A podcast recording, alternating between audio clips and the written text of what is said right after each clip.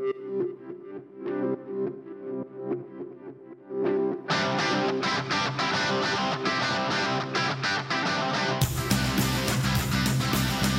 is the Brain Radio Podcast. My name is Landon, and this is a show about life, but mostly music. My life, your life, and how music fits in. For me, music is therapy, and I want to talk about what's helping us in the hard times and what keeps us going in the good times. Let's talk about the soundtrack to our lives. What's been playing on your brain radio? Yes. Yes. Yes was the band that I forgot last week. Uh, I was talking about the Big Five prog bands Pink Floyd, Genesis, King Crimson, Emerson, Lake and Palmer, and Yes. Uh, Barry did, of course, remind me, which I appreciate that, Barry. But yeah, it came to me right after. Yes, I totally forgot about Yes, one of my favorites. How could I forget about Yes? So this week, I've been saying yes. Um, it's been a bit been a really busy week. I don't know what's going to be happening in the next coming weeks. I'm going to try to get a couple shows in the vault to release, but uh, I'm officially moving and all of that stuff, so I can't make any guarantees. But of course, I love you guys, and I'll give you some bonus episodes.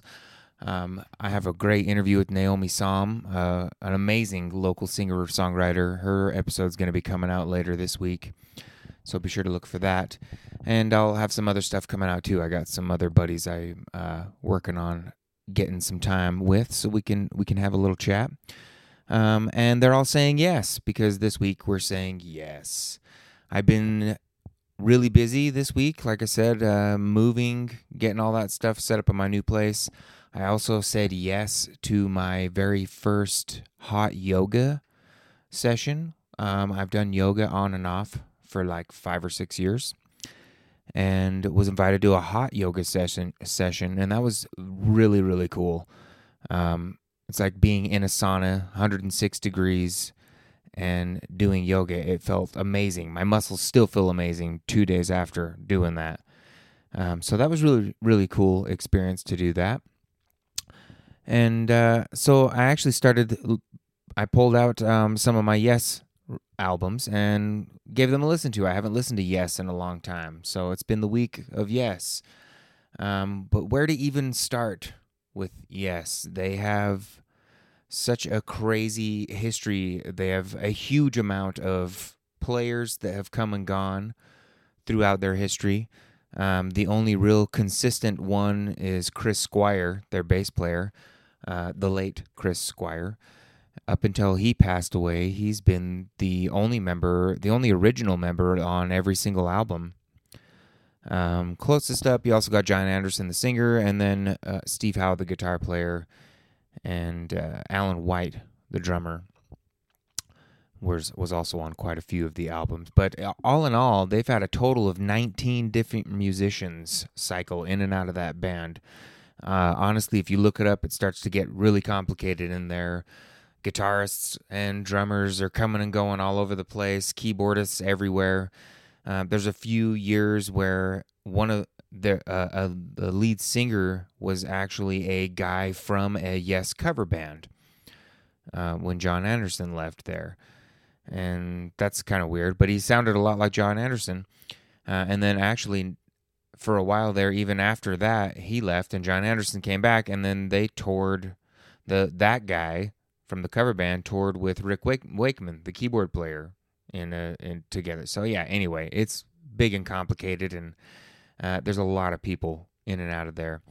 Um, but despite that, they did actually make some really incredible music. If you've never uh, explored Yes's catalog, it's it's big, it's all interesting and exciting.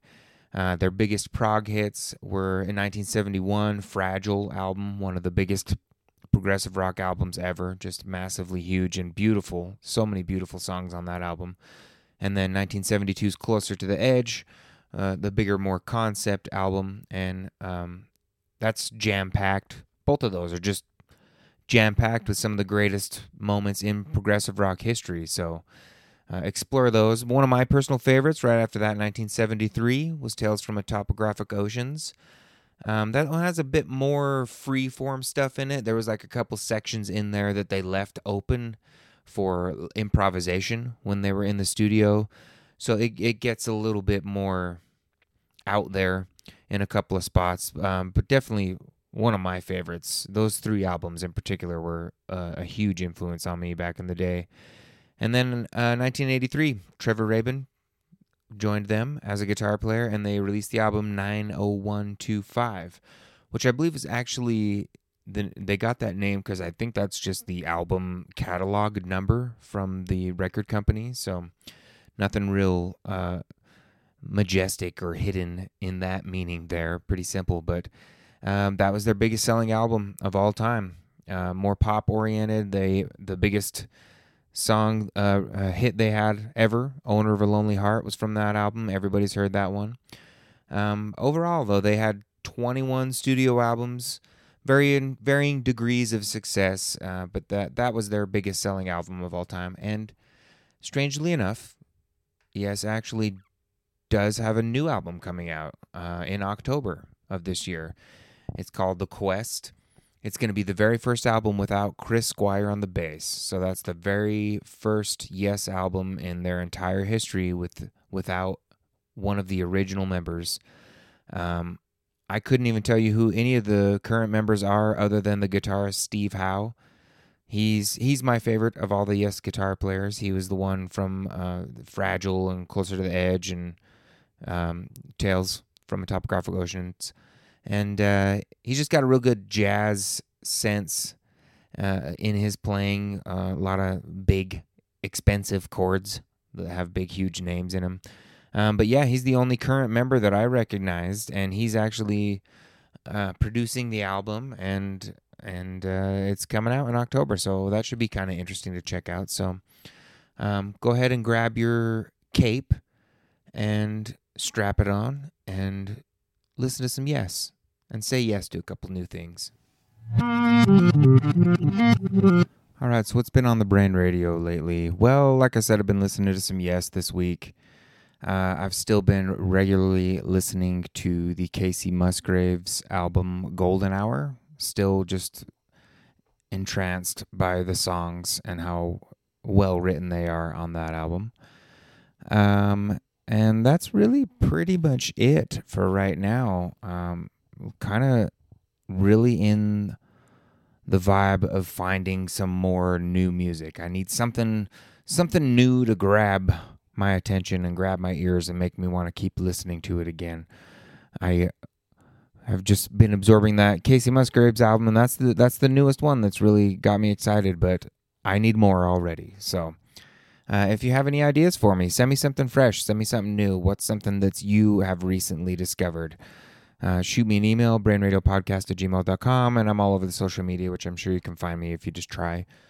Uh, and for the song, you know what? I have a whole bunch of my stuff packed up, and I don't really want to go digging through things to find new songs or, or, or old songs, actually. So I'm going to put a new song on here because it's already on the recording software that I use. And this is a new song. Well, okay. Let me start again. This is a song written probably 15 or 20 years ago, but only recorded in the last probably six months. So it's not technically a new song, but it is a new recording of an old song that I have never recorded. Uh, it's called Enlighten, and it's just about the kind of relationship you have with somebody where they give and take, and you you enlighten each other and lift each other up and boost each other up and say yes to the things uh, about each other. This one is called Enlighten.